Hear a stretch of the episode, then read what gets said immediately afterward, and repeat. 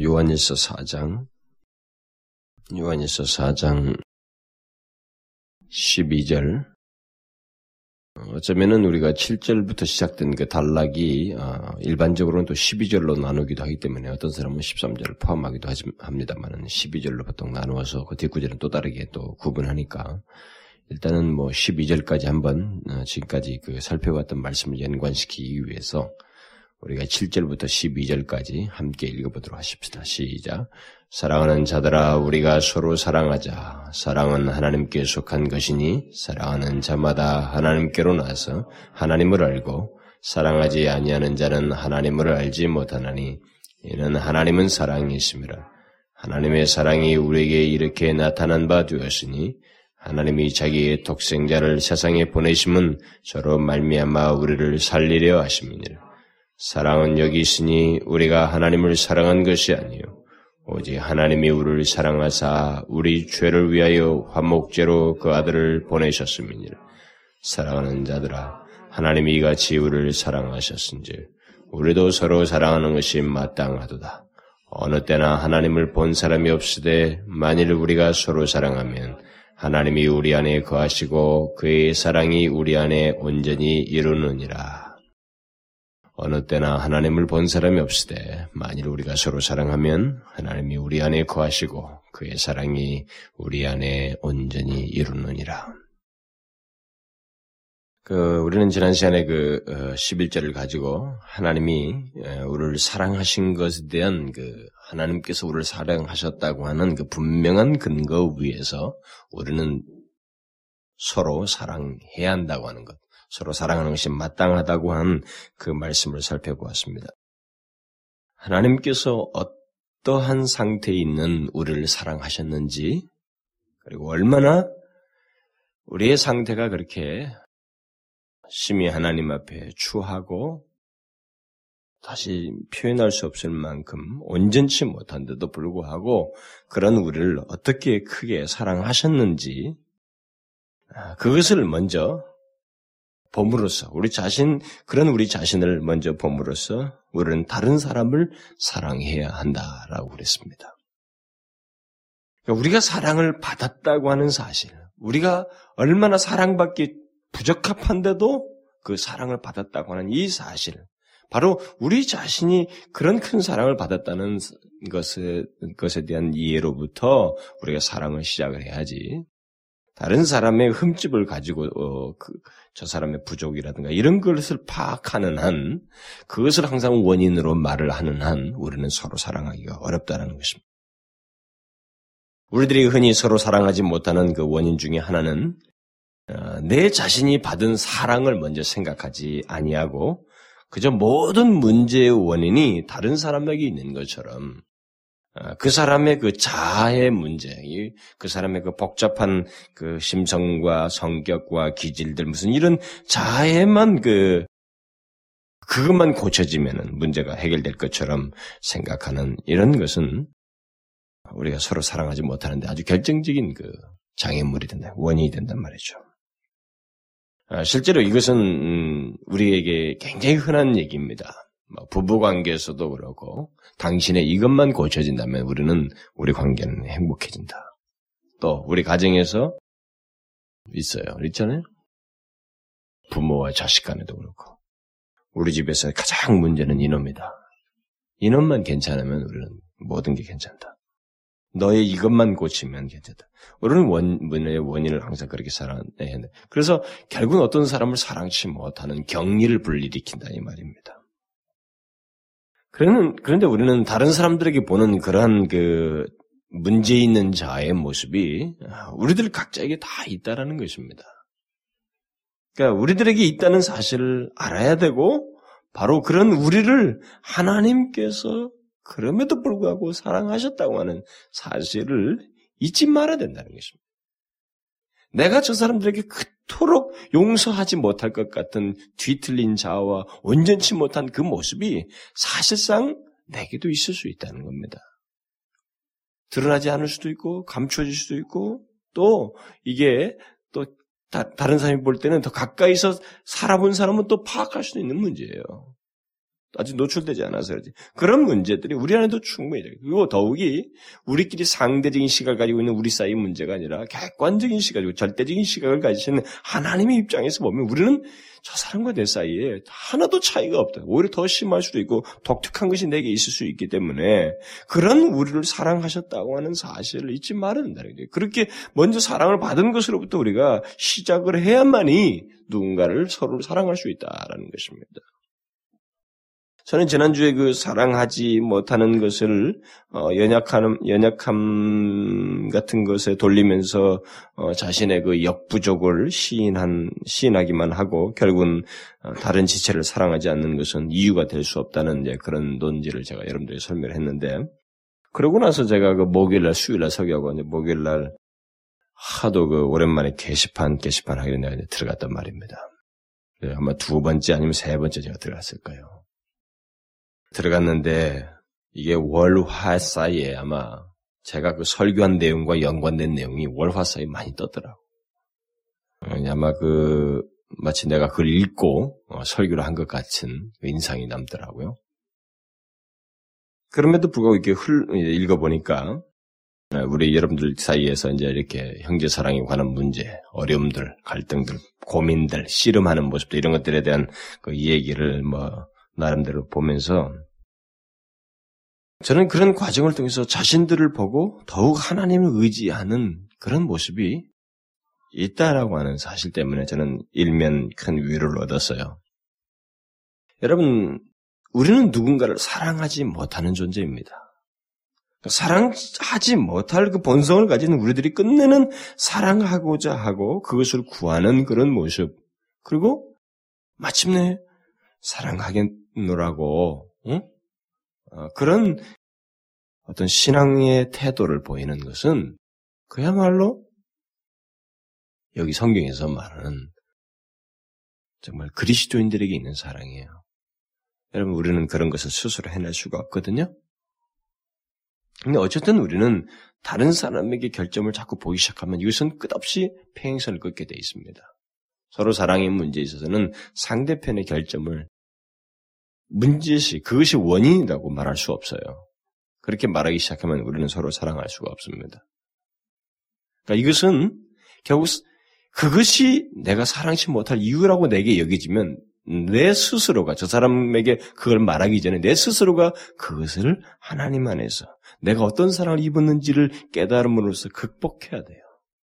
그것이 극복되지 않으면 우리는 누군가를 사랑할 수 없습니다. 서로 사랑하라고 하는 이 주님의 말씀을 지킬 수가 없어요. 만일 우리들이 서로 사랑하는 문제를 극복하지 못한다면 그것은 사실상 우리들의 삶의 모든 것을 극복하지 못하는 것이 됩니다. 여러분 이걸 잘 기억하셔야 돼요. 제가 이미 요한예서에서 나오는 이 사랑에 대한 형제 사랑에 대한 것은 정말로 많이 설교했어요. 많이 설교했는데 굉장히 중요한 시금석으로 제시하고 있어요. 이것이 없이는 그리스도인의 삶의 모든 것이 같이 실패로 돌아간다는 겁니다. 서로 사랑하지 못하면서 다른 것이 이렇게 쌈박하고 뭐가 잘하고 잘나 있는 것은 의미가 없을 수 있어요. 그건 설득력이 없고 그 사람에게 있어서는 큰 것을 상실하고 있는 것입니다. 결정적인 기둥을 상실하고 있는 거예요. 그것을 우리가 잊지 말아야 됩니다. 비록 자존심이 상하고 자아가 부서지는 데서 어, 따르는 어떤 아픔이 있다 할지라도 결과적으로는 다른 지체를 사랑하는 일이 있어야 돼요. 서로 사랑해야 됩니다. 그 과정이 누구나 있는데 이게 그런 과정이 있는 사람이 그리스도인이거든요. 넌 크리스천이 이런 과정이라는 게 없습니다. 그런 과정이라는 게 없어요. 서로를 내 자아가 부서지면서까지 그 아픔을 감내하면서까지 누구를 사랑한다. 진실로 사랑한다. 이게 없어요. 본성적으로 없습니다. 뭐, 넌 크리스천에게는. 그러므로 우리 그리스도인은 그 그리스도인이라고 하는 증거가 결국 이거예요. 내가 비록 상하고 자존심도 상하고 내 자아가 부서지는데 큰 아픔이 있지만 그럼에도 불구하고 결국 나는 다른 지체를 사랑한다는 것입니다. 그 결과적으로. 왜 그래요? 하나님께서 예수 그리스도를 죽게 하시면서까지 나를 사랑하셨기 때문입니다. 우리는 더 큰 사랑을 입은 자들이기 때문에 그렇게 궁극적으로 해야 된다는 것이죠. 오늘날 우리 그리스도인들이 만일 예수 그리스도의 복음 안에서 살지 아니하고 또 서로 사랑하는 것을 충실히 하지 않는다면 기독교는 이 세상을 향해서 빛을 낼 수가 없습니다. 전혀 낼 수가 없어요. 복음 안에서 견고히 뿌리를 가지고 있어야 되고 그 가운데서 서로 사랑하는 이 꽃이 확 펴야 돼요. 이 독특한 향내와 능력이 그 바로 그런 가운데서 나타나야 되는 거죠. 세상을 향해서 무슨 캠페인을 해서 기독교의 향내와 능력이 나타나는 게 아닙니다. 기독교는 복음에 충실하고 우리들에게 명한 서로 사랑이 사랑하는 것이 실질적으로 그리고 크게 드러나게 될 때 그것 자체가 이 세상을 향한 메시지가 되고 향내고 능력이에요. 이 능력으로 드러나는 것입니다. 여러분들이 잘 보셔도 알겠지만은 교회 역사는 초대교회부터 바로 그것이었어요. 그들이 복음과 그 복음의 능력과 그리고 그들 사이에서 복음 안에서 사랑하는 거예요. 서로 사랑하는 거예요. 지쳐서. 이게 이 제도와 국가와 모든 무력이 무찌르지를 못해서 끊어버리지를 못했습니다. 그러니까 엄청난 능력이었어요. 기독교의 이 커다란 힘이었어요. 물론 이게 하나님의 배경 속에서 나온 건데 그들에게서 나타나는 모습은 바로 이것이었다는 겁니다. 그런데 우리가 이런 면에서 바로 이런 맥락에서 우리는 능력을 상실하고 있어요. 오늘의 기독교는. 특별히 우리 한국 교회, 한국의 기독교는 복음의 능력도 사랑을 통한 능력도 크게 나타나지 않는 그런 모습을 가지고 있어요. 복음 대신 다른 것들로 막 교회를 대신 채우려고 하고 사람들을 자꾸 즐겁게 하려고 그래요. 이의적인 즐거움, 세상에서 그 하는 즐거움을 자꾸 교회에서 조작하려고 한다고. 특별히 강대상에서 조작한다고. 그건 정말로 안 되는 일입니다. 하나님 말씀을 선언하는 자리에서 그 말씀을 가지고 장난을 쳐가지고 사람들을 그 그거다 해놓고 사람들 이렇게 어, 즐겁게 하고 그들을 중간에 이런 말을 넣어서 사람들을 웃기게 하고 이렇게 하겠다고 하는 그런 동기 자체와 조작성의 발상 자체가 성령과 상관이 없어요. 성령을 의식하고 하나님의 인도를 받을 사람에게는 절대 그럴 수가 없습니다. 그건 그래서 복음의 능력이 자꾸 상실되는 거예요. 성도들 안에서도 그 복음의 능력이 나타나지 않는 것입니다. 거기다 대고 성도들 사이 그 사랑을 통한 능력이 나타나지가 않아요. 기독교 안에, 교회 안에. 그러니까 이것이 이 세상을 향한 메시지를 자꾸 못 주는 겁니다. 그래서 그 김용 교수 같은 사람이 나와가지고 방송에다 대고 그렇게 기독교를 아주 짓밟는 거예요. 요즘은 무슨 뭐 변절자들이 하도 많아가지고요. 옛날에 기독교에 몸 좀 담았다고 거기도 무슨 어머님이 권사님이라고 하는데 그 김용 교수도 그렇고 사실은 보십시오. 아무리 탁월하고 자기가 뭐 동서양을 오가는 지식을 쌓았다 손치더라도 이 계시는 영적으로 성령에서 눈뜬 초등학생이라도 볼 수 있고 깨달을 수 있어요. 그러나 아무리 탁월한 교수라도 영적 눈을 못 뜨면 이해를 못하는 게 이겁니다. 당신이 아무리 동서양을 오가는 지식을 쌓아서도 영적인 눈, 성령의 눈을 못 가지고 있기 때문에 이것을 이해를 못하는 거예요. 표면적인 지식상의 얘기나 오가는 거예요. 그 정도 지식을 가지고 기독교를 함부로 어, 떠들어대면서 그 무슨 뭐 이스라엘의 한 종교적 구석탱이에서 나온 그런 기독교인 것처럼 이렇게 떠들어대는 것은 넌센스예요. 그러니까 이게 다 결국 뭐냐면 기독교가 이런 메시지를 못 주니까 강력한 메시지가 드러나고 있지 않기 때문에 오히려 뭐 이상한 것들이 요즘 무슨 뭐 할렐루야 TV도 나왔다는 무슨 뭐 이런 이단적인 것들만 하도 많잖아요 우리나라에 이런 것들에서 뭐 온갖 잘못된 거 그러니까 이 가지에서 오는 썩어져 떨어져 나간 가지들이 더 불협화만 이런 기독교 욕되는 일만 많이 하다 보니까 이제는 메시지가 없으니까 이 기독교를 향해서 막 난타지를 하는 거예요. 뭐 조영남이 또 무슨 뭐 자기가 뭐 신학교를 하든 그게 다 신학교 그런 신학교 아니에요. 거기 가서 신학교를 했다고 뭐 무슨 뭐 했다고 그러는데 무슨 무슨 뭐 요즘은 책을 하나 썼다고 떠들어대고 그러는데 다 변절자들이에요.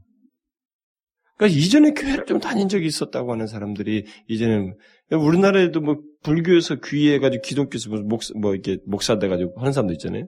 여러분 불교에도 가보면 여기서 있다가 저러 간 사람 굉장히 많아요. 여기 한국에서 제일 유명한 데가 능인선언 아닙니까? 여기 막, 막 몇 대, 이게 뭐, 어? 엄청난 그 노태우 정권 때 그, 다그 그린벨트인데 다 이거 얻은 거거든요. 근데 거기 소위 어, 설법을 말이죠. 어려운 것을 쉽게 설명하면서 히트를 친 겁니다. 그 사람. 근데 그 사람이 Christian background가 있다고 그러는 얘기를 내가 최근 들었어요. 그런데 이렇게 스, 승이 돼가지고 일종의 교회식의 그 어떤 그 아이템을 거기다 도입한다는 거죠. 모든 걸 불교 학교 무슨 어, 여름 불교 학교 뭐 모든 아이템을 다 해가지고 강해식으로 이렇게 하고. 그게 히트를 친다는 거예요. 근데 지금 만 명도 넘어요. 막 변호사 와이프들 뭐 이런 사람들 줄줄이 합니다. 지성인들이 굉장히 많아요. 다 배경이 여기 있어요. 이건 아주 재밌는 겁니다. 우리나라에 지금 하버드 대학에서 뭐 여기 와가지고 무슨 스님이 돼가지고 외국인이 와가지고 뭐 카이스트에 가서 강의하고 뭐 하고 떠들어대잖아요. 그 친구도 그 원래는 신부 되려고 했었다. 그러면서 캐톨릭 배경이다라는 걸 항상 얘기하고 지금 불교 얘기를 하고 있다고요. 그러니까 지금 역전이 완전히 버렸어요. 가지고 계속 기독교만 난타하는 거예요. 뭐 캐톨릭은 한 체제이기 때문에 건들지 못합니다. 방송 매체에서도. 근데 불교는 또 불교대로 또 이 그게 있기 때문에 또 못 건드려요. 여기는 구심점이 없거든요. 그러다 보면 계속 불협화음이 나도 그냥 책임 누구도 안 진다. 그러니까 계속 그만 가지고 양 장난치고 기독교를 이들이 입방을 치고 있다고요. 이제 결국 뭐냐? 교회들 가운데 하나님의 교회 속에 이 복음의 능력을 상실해서 그래요. 특별히 또 이 사랑을 통한 능력이 있거든요. 지금까지 교회는 이렇게 그냥 자기들 자체만 있었던 게 자기들 자체의 모습 같았지만 이것이 밖으로 드러날 때는 세상에 없는 사랑의 능력을 드러냈습니다. 이게 온전히 상실해 버렸어요. 마치 이익 집단처럼 우리가 탈바꿈해 버렸다는 거죠. 그러니까 이제 우리가 이 시기에 상당히 위기스럽게 우리가 기독교로 한국 교회의 영적인 흐름이 지나가고 있는 것입니다. 우리는 여기 사도 요한이 말하는 이 진리와 그리고 이 실천적인 사랑 안에서 하나님의 백성들과 교회가 다시 서야 돼요. 음? 다시 서야 됩니다. 그리고 그런 능력 있는 모습을 우리가 보기를 하나님 앞에 구해야 된다.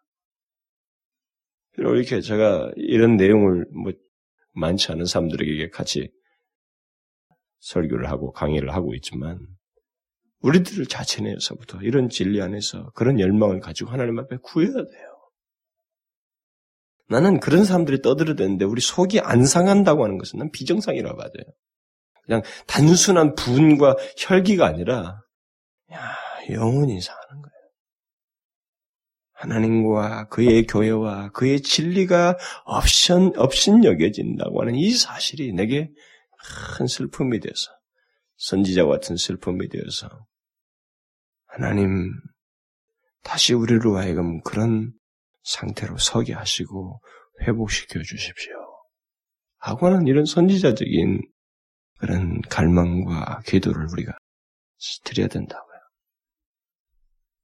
요즘에 우리 기독교 상태, 이거 우리가 보는 상태뿐만 아니라 이 세상이 경솔하게 떠들어대는 그런 말소리에도 불구하고 우리가 꿈틀거리지 아니하고 거기에 대해서 다시 생계를 찾기를 구하지 않냐고 이렇게 막 흘러간다고 하는 것은 사실 이게 이 흐름을 파악하고 파악하게 됐을 때는 참 이건 엄청난 일이에요. 여러분 그냥 아, 다 교회가 이렇게 사람들이 교회를 다니고 있으니까 그냥 그런가 보다.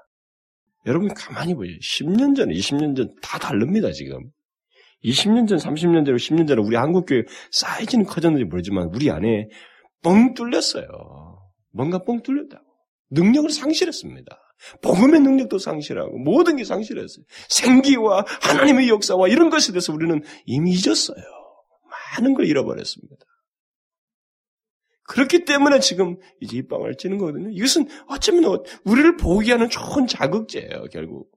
그래서 하나님 앞에, 응? 어, 하나님 우리로 하여금 다시 이 진리 안에 서게 하시고 이런 진리의 실천적인 모습들이 열매들이 그 능력 있는 향내들이 다시 주의 백성들에게 해서 나타나게 해주십시오. 라고 우리가 구해야 된다고요. 특히 여기 오늘 본문 전후에서 말하는 이 하나님의, 아니, 그리스도인의 이 서로 사랑과 관련해서 응? 서로 사랑이 하나님의 교회 안에서 크게 나타나기를 구해야 됩니다. 이 서로 사랑하는 것이 결국 능력으로 드러났거든요? 그런 모습이 있었는데. 하나님이 이같이 우리를 사랑하셨은지 우리가 살하고 사랑하는 것이 마땅하도다. 이 마땅한 서로 사랑이 하나님의 교회 안에 우리들 안에 조금도 막힘이 없이 나타나도록 하나님 앞에 우리가 구해야 되고 또 우리 자신을 그렇게 실제로 사랑하는데 아, 드려야 된다고요. 이제 우리는 여기 그 사상 7절 이하에서부터 계속 말해오고 있는 그 형제 사랑, 특히 서로 사랑해야 하는 이 마지막 이유를 이제 여기 12절에서 발견하게 되는데 요한은 앞에서 그 하나님이 사랑이시기 때문에 우리가 서로 사랑해야 한다라고 하는 첫 번째 이유를 대서 왜 우리가 서로 사랑해야 되느냐? 그것은 하나님이 사랑이시기 때문이다. 음? 우리가 믿는 하나님이 사랑이시기 때문에 사랑해야 된다. 그리고 지난주 금밀라 같은 경우는 여러분들에게 설명했잖아요. 사랑이라고 하는 것은 원래 관계가 있어야만 이 사랑이란 말을 쓰잖아요. 홀로 사랑이라는 건 없단 말이에요.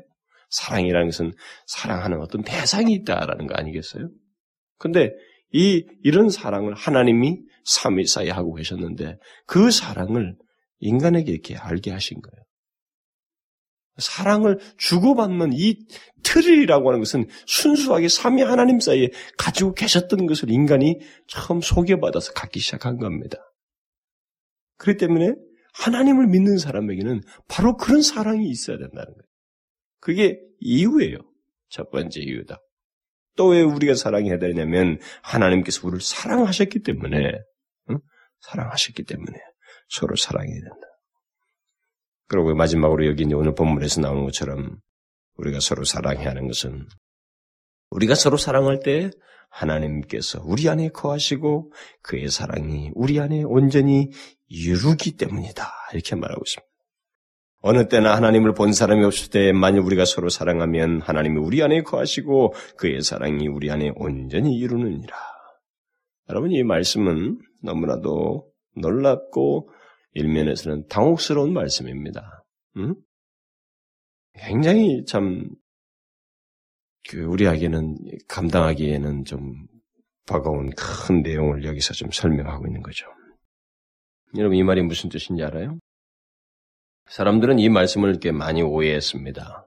어, 지금까지 많은 사람들이 구절로 오해해가지고 그 오해를 불러일으켰던 이유는 여기서 서로 사랑한다 해야 한다는 이 말을 하면서 하나님을 본 사람이 없다. 그래서 하나님을 보는 것과 이 사랑하는 것을 연관시켜서 말을 하고 있기 때문에 사람들이 이제 막 오해를 하기 시작한 겁니다.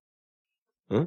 서로 사랑하는 것과 하나님 보는 것, 어, 이제 서로 사랑하는 문제를 하나님을 보는 문제와 이렇게 연관시켜서 자꾸 생각을 한 겁니다.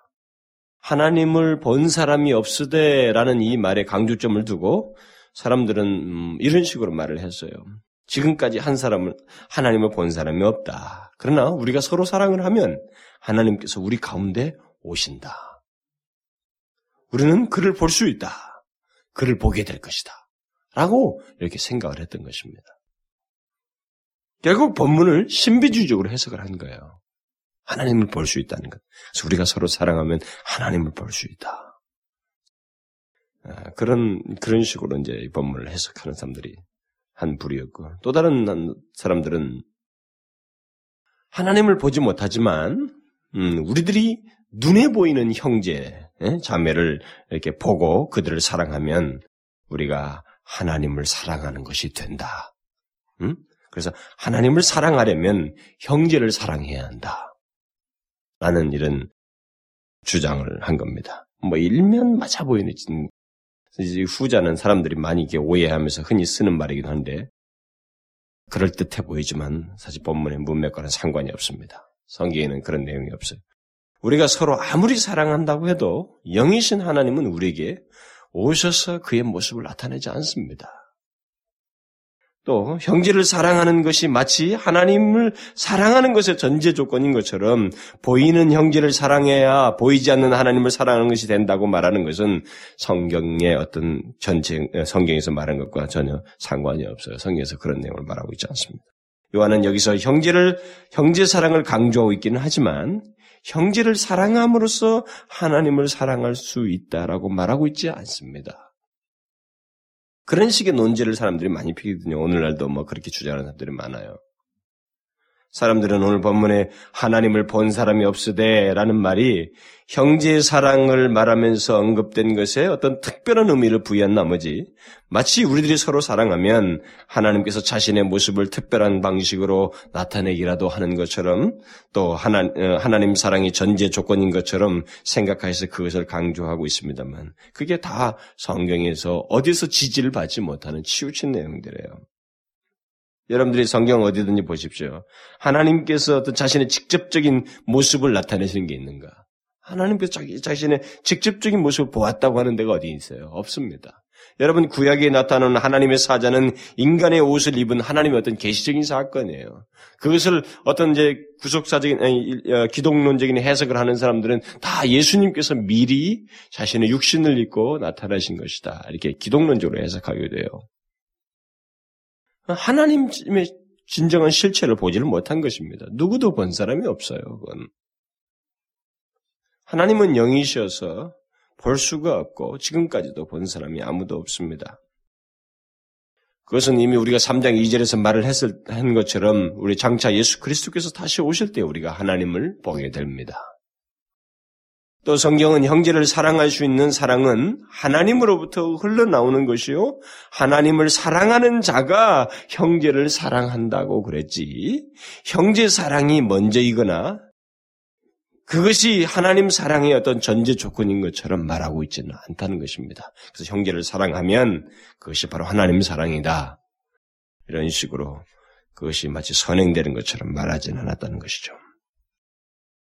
그러면 오늘 본문에서 어느 때든지 하나님을 본 사람이 없으되 만일 우리가 서로 사랑하면 하나님이 우리 안에 거한다라는 말은 무슨 뜻인가라는 거예요. 일단 이 말씀은 어, 앞에서 제가 말을 했지만 뭐 신비적으로 보지 않고 또 어떻게 뭐 가시적으로 나타나는 것은 아니라 할지라도 이 말 자체는 우리에게 굉장한 말, 말이죠. 어, 우리에게 엄청난 내용을 어, 우리에게 시사하는 것입니다. 우리가 서로 사랑할 때 하나님이 우리 안에 거하신다라고 그랬습니다. 여러분 영원하신 하나님이 영원한 몸을 입고 있는 인간들에게 거하신다라고 하는 이런 표현을 쓴 걸 보면 이 서로 서로 사랑과 관련해서 이런 표현을 쓴 거 보면 서로 사랑하는 것이 굉장한 일이라는 거예요. 이것이 우리에게 하나님과의 관계 속에서 서로 사랑의 문제를 빼놓고는 얘기할 수가 없다라는 겁니다. 그토록 중대한 문제다라는 것입니다. 그러니까 서로 사랑하는 문제가 하나님 자신을 믿는 문제와 관련해서 사실 분리시켜서 생각할 수 없을 만큼 너무나도 중대해요. 그러니까 이것을 어, 나만 잘 믿으면 된다라고 하는 이런 생각을 가지고 공동체 속에서 또 독단적인 태도를 갖는다는 이런 것들은 사실 성경을 너무 모르고 하는 소리예요. 그래서 무교주의 같은 것도 다 성경에서 이런 문제에서 답을 못 내려요. 다 이탈하는 것입니다. 그럼 이게 무슨 말이에요? 우리가 서로 사랑할 때 하나님께서 우리 안에 거하신다. 이것은 하나님의 백성들이 서로 사랑할 때 보이지 않는 하나님이 그의 백성에게 계시된다는 말이에요. 그러니까 여러분이 더 쉽게 설명을 하자면 앞에서부터 여러분들이 말해온 것을 7절 이하부터 말해온 것을 잘 염두에 둬야 됩니다. 그리스도인들이 서로 사랑하는 사랑은 어떤 사랑이라고 그랬어요? 그것은 하나님의 사랑입니다. 인간의 사랑이 아니에요. 앞에서도 제가 얘기했지만 그리스도인들이 서로 사랑하라고 할 때 이 서로 사랑에는 인간이 가지고 있는 이 본성적인 사랑이 아닙니다. 이것은 자기를 희생하는 바로 하나님의 것이에요. 하나님의 사랑입니다. 그것은 성령에 의해서 그의 백성들에게 전하여져서 나타나는 사랑입니다. 따라서 하나님의 백성들이 서로 사랑하면 그것은 사랑이신 하나님이 그들의 사랑 가운데서 계시되고 있는 것입니다. 드러나고 있는 거예요. 그러니까 우리가 서로 사랑할 때 보이지 않는 하나님이 우리 안에 거한다는 것은 바로 그런 문맥이 그런 맥락입니다. 그래서 우리가 서로 사랑할 때 하나님께서는 자신의 사랑을 가지고 나누는 그의 백성들 가운데서 역사하고 계시고 또 바로 그런 모습을 통해서 사랑이신 자신을 계시하고 있다는 것입니다. 드러내신다는 거예요. 결국 우리가 서로 사랑하는 것은 하나님께서 우리 안에 임재해 계심을 나타내는 아주 중요한 증거가 된다는 것입니다. 이미 이와 관련된 말을 요한은 요한일서 그 3장 17절에서 말을 했습니다. 비슷한 말을. 형제의 궁핍함을 보고도 도와줄 마음을 막으면 하나님의 사랑이 어찌 그의, 그 속에 거할까 보냐. 이렇게 말했어요. 여기서는 하나님의 사랑이 거한다라고 말했습니다. 오늘 본문은 하나님이 거한다고 말하고 있습니다만 그 앞절에서는 하나님의 사랑이 거한다. 이것은 연관되어 있어요. 왜냐하면 이렇게 하나님의 사랑이 거한다고 말을 해놓고 사장 7절 8절에 와서 하나님은 사랑이시다 이렇게 말하고 있거든요. 그 다음에 여기 와서 하나님이 거하신다 이렇게 말하고 있어요. 그러니까 하나님의 사랑이 우리 안에 거하는 것은 곧 하나님의 사랑을 인간이 소유하고 그것을 나타낸다고 하는 것은 하나님이 우리 안에 거하신다고 하는 또 다른 표현인 것입니다. 우리는 하나님을 볼 수가 없어요. 그러나 우리가 서로 사랑하면 우리는 하나님의 사랑이 우리 안에 거하고 있음을 나타내고 있는 것입니다. 그리고 동시에 우리들이 믿는 사랑이신 하나님이 우리 안에 거하고 있음을 나타내는 것입니다. 우리는 이렇게도 말할 수 있겠죠. 하나님께로 나서 하나님을 알고 또 하나님께 속한 사랑을 아는 사람이 그 사랑을 가지고 형제를 사랑할 때 그것은 하나님께서 우리 안에 거하신다고 하는 강력한 증거라는 겁니다. 하나님이 거하신다는 것. 자신을 그들 가운데 나타내고 계시다고 하는 강력한 증거가 된다는 것입니다. 결국 오늘 본문은 이 4장 7절과 8절과 그 깊은 연관을 가지고 있습니다. 하나님께 속한 사랑을 가지고 나타낸다고 하는 것은 바로 사랑이신 하나님이 계시다고 하는 응? 사랑이신 하나님이 그들 가운데 계시다는 것을 말하는 것이고 그것이 사실임을 입증하는 것이 결국 서로 사랑할 때 입증된다 이 말입니다.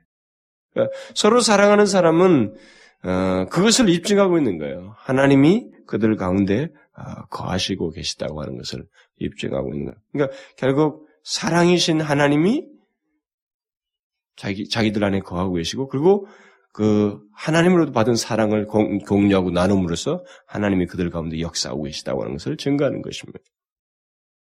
그러니까 이런 것들을 이제 공동체와 관련해서 생각해 보면 우리가 1세기 같은 1세기 초대교회나 예, 그 아주 그 뒤에 있었던 많은 그리스도인들의 그 모습들을 생각해 볼 때 이 공동체와 관련해서 연관시켜 보면 아까 제가 앞에서 말한 능력이란 말이 이제 성립이 되는 것입니다. 그리스도인들이 공동체 내에서 서로 사랑하게 될 때 바로 그들의 그 서로 사랑하는 모습은 인간 사이에 서로 주고받는 사랑의 문제를 훨씬 넘어서는 거예요. 이것은 하나님이 그들에게만 허락된 사랑을 그들이 이렇게 나누고 있는 거예요. 공유하고 있는. 다시 말하면 하나님이 그들 가운데서 자신이 주신 사랑으로 임재하셔서 역사하고 계시고 그들 가운데 거하고 계시는 거예요. 그러니까 그들의 그 사랑을 나누는 이 그들의 모습은 그야말로 외부 사회에서 드러나는 이 모든 것은 그야말로 능력이 될 수밖에 없고 향내가 나타날 수밖에 없다는 겁니다. 여러분 그래서 그런 맥락에서 보면 그리스도인의 그리스도인들이 가지고 나타나는 이 사랑은 향내를 나타낼 수밖에 없어요. 그래서 오늘날 교회가 제가 앞에도 말했다시피 이 서로 사랑함을 통해서 능력을 나타내지 못하는 것은 사실 간단한 문제가 아니고 이것은 굉장히 심각한 거예요. 이것은 단순한 문제가 아닙니다. 굉장히 심각한 거예요. 응? 뭐 그게 왜 심각해요? 우선 하나님이 그들 가운데 거하신다고는 강력한 증거를 그들이 드러내지 않고 있다는 것이거든요. 그래서 심각한 것이죠. 그러니까 이런 것을 우리가 거꾸로 반대로 생각을 해볼 수 있죠. 응? 교회이지만 뭐 그리스도인이라고 하지만 서로 사랑하는 것이 없다면 어떻게 되겠어요? 그 반대의 모습은 오히려 그들 가운데 미움과 반목과 뭐 쌓이 무슨 교회입니까? 지금 저기 저뭐 청량인가 어딘가 무슨 교회 계속 법정 싸움을 계속 하는데 그 경찰들이 계속 그 교회 때문에 아주 골치를 앓는다고 그래. 그 주일날만 서로 두 팀이 각자 그 교회당에서 예배를 드리고 나와가지고 그 교회 정문 앞에 도를 해요. 근데 거기서 계속 싸운다, 둘이. 두 팀이 이게. 지금도. 그런데 여러분, 그런 미움과 반목들이 계속 되고, 이게 뭐, 무슨 이유든지 모르겠어요. 하여튼, 막, 근데 그런 것들을 통해서 결국 우리가 생각해 볼 수 있는 게 뭐겠어요? 그런 자리에서 우리가 하나님이 그들 가운데 거하신다는 말을 쓸 수 있겠는가라는 거예요. 이미 앞에서 말했죠. 어찌 하나님의 사랑이 거할까 보냐 그랬잖아요. 그러니까 거하지 않는다는 반어적인 질문 아니에요. 너희들이 보면서도 사랑하지 않는다면 형제를 궁핍함을 보고도 도와줄 줄 모른다면 하나님의 사랑이 거할까 보냐 거하지 않는다는 거예요. 우리가 형제를 사랑하는 것이 그리스도인 개인이든 공동체이든 얼마나 중요한 그것이 어, 시금석이 되는지 그리스도인과 공동체에게 얼마나 중요한 시금석이 되는지를 우리가 여기 그 요한일서에서 확인하게 되는 것입니다. 이것은 굉장히 중요한 시금석이에요. 이 공동체가 하나님이 거하시는 공동체이냐, 응? 하나님께서 거하셔서 그들 가운데 그 독특한 향내와 능력을 나타내는 이 공동체이냐 아니냐, 그리고 어떤 그리스도인 개인에게서 이 사람이 하나님이 거하시는 그리스도인이냐 아니냐는 것을 어, 분별해 보시는 시금석 중에 하나가 바로 이 형제 사랑이라는 거죠. 그래서 우리가 하나님의 사랑으로 형제를 사랑하는 것, 아니 그들을 사랑할 능력이 내게 있다고 하는 것은 굉장한 거예요. 응? 결국은 우리가 형제를 사랑한다는 것, 그 그들을 사랑할 수 있는 형제를 사랑할 능력이 내게 있다고 하는 것은 결국 하나님이 우리 안에 계시다고 하는 분명한 증거입니다. 여러분들이 이것을 잘 보십시오. 그래서 우리 그리스도인들이 뭐 방언을 받았느냐, 무슨 은사를 받았느냐를 가지고 이 사람이 그리스도인이다. 하나님이 거하시는 하나님께 어, 사로잡혀 있는 그리스도인이다. 이렇게 말하는 것이 우리는 더 감각적이고 이렇게 물리적으로만 자꾸 생각한다고요. 그게 아니라니까요.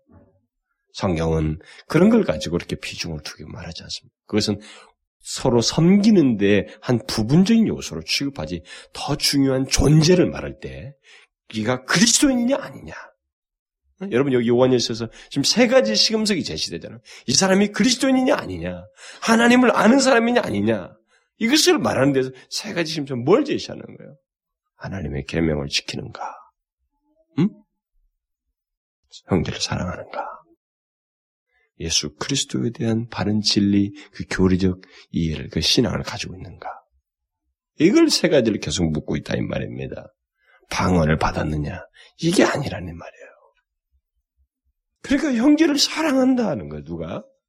그런 능력이 그 사람에게 있다라고 하는 것은 이 사람이 하나님께서 그 사람 안에 거하고 있다고 하는 강력한 증거를 가지고 있는 거예요.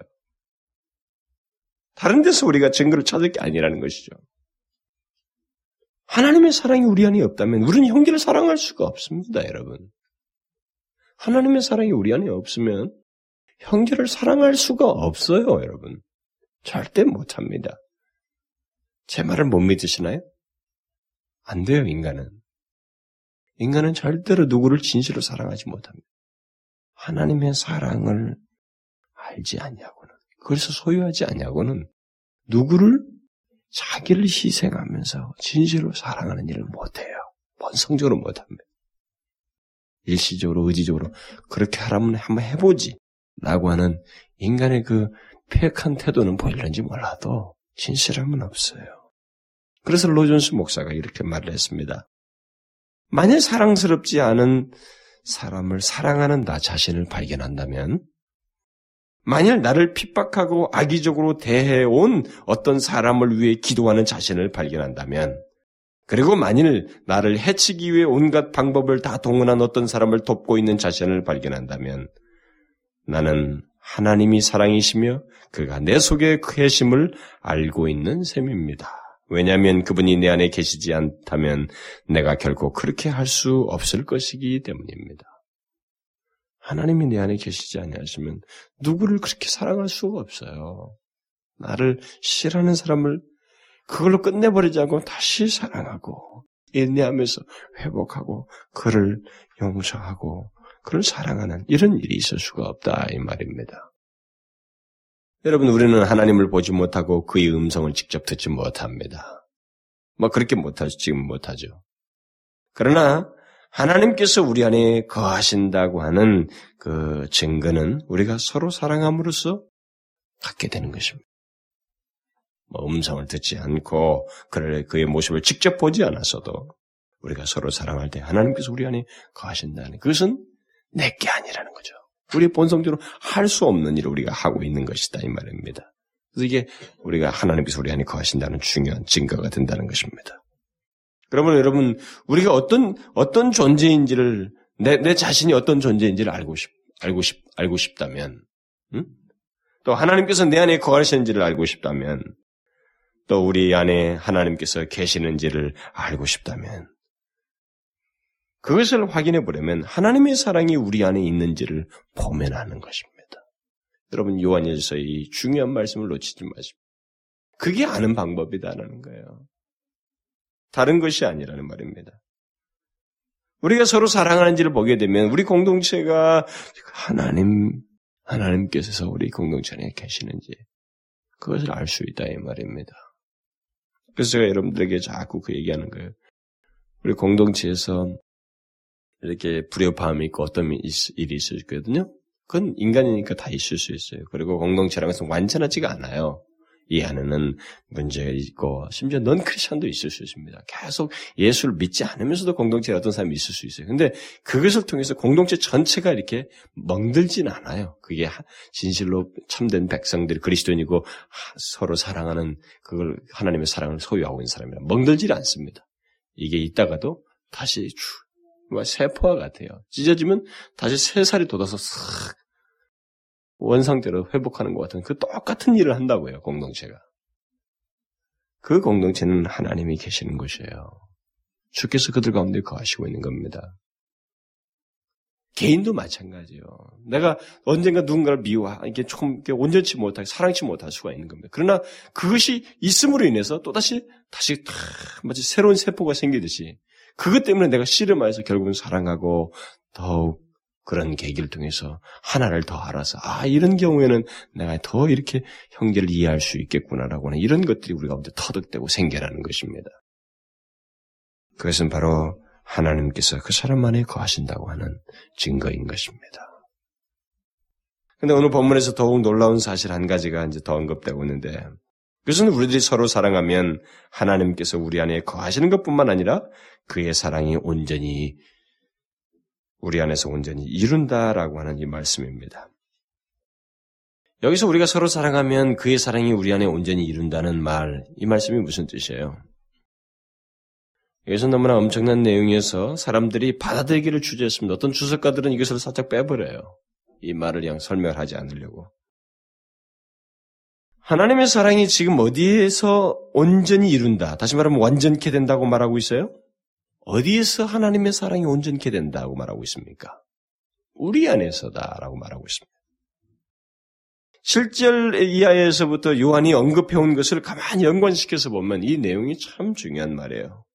7절과 8절에서는 사랑이 하나님 자신에게서 비롯된다라고 말했습니다.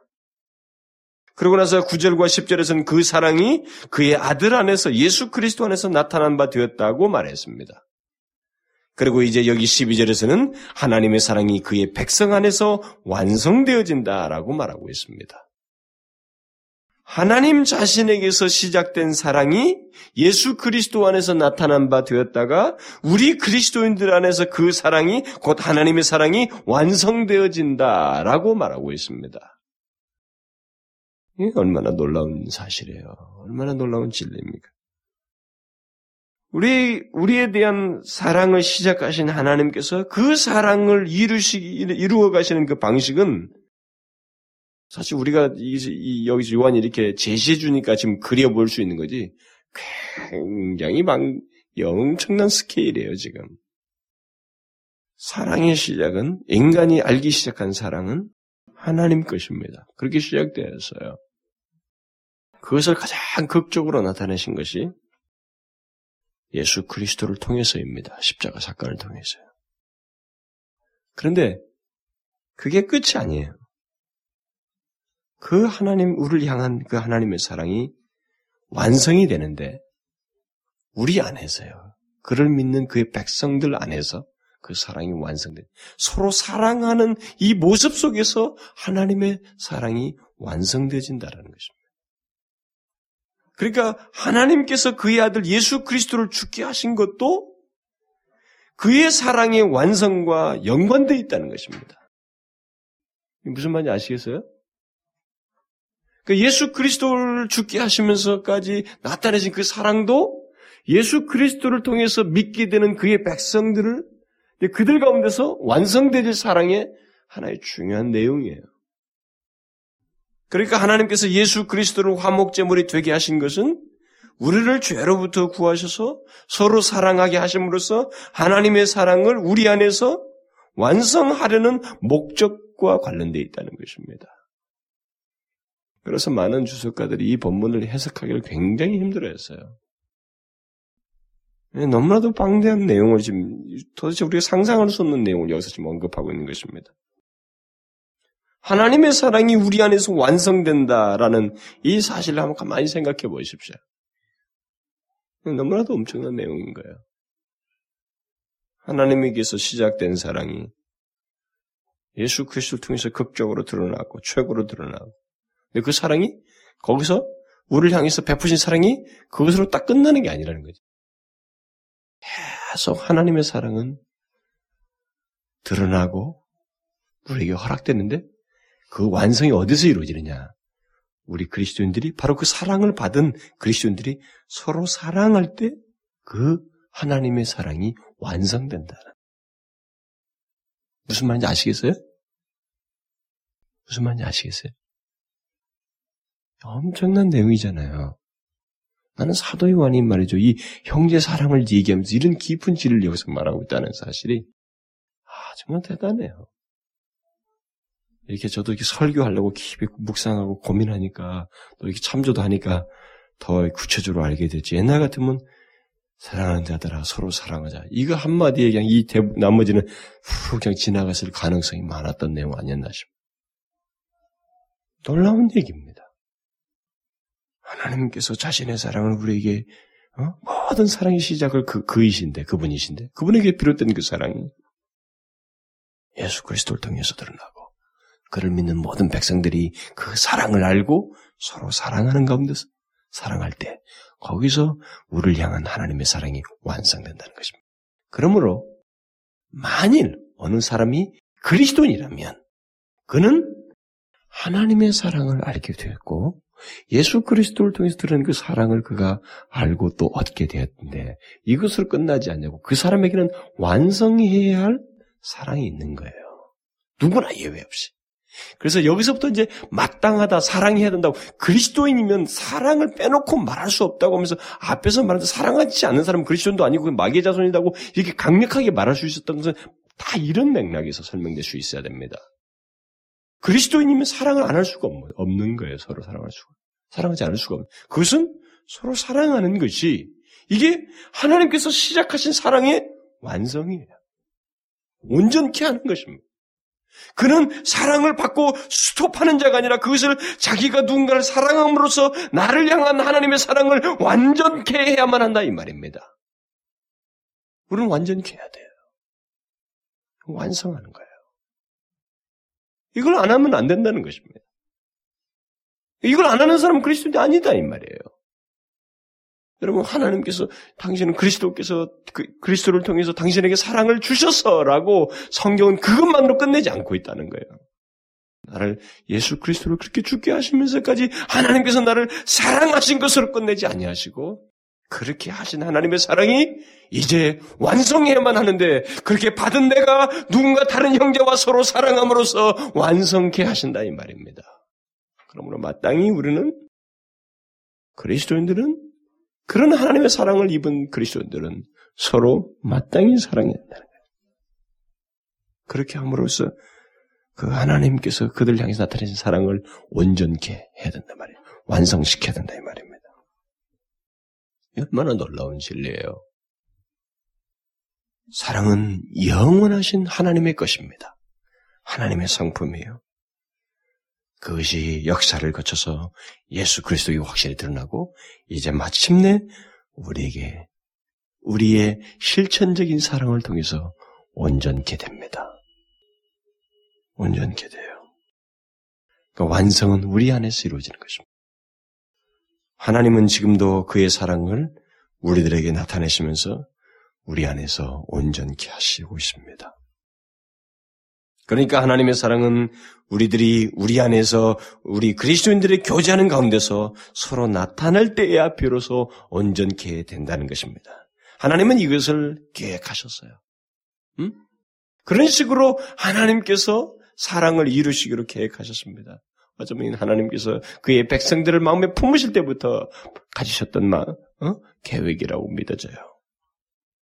그렇지 않겠어요? 여러분들이 이것을, 우리가 이것을 완전하게 하게 되는, 정말 그 완전케 되는 사랑을 최종적으로 이루는, 이루는 것이 여기서뿐만 아니라 결국은 하나님 나라 아니겠어요? 그래서 믿음, 소망, 사랑 이 세 가지는 항상 있을 거예요. 그 중에 제일은 사랑이다.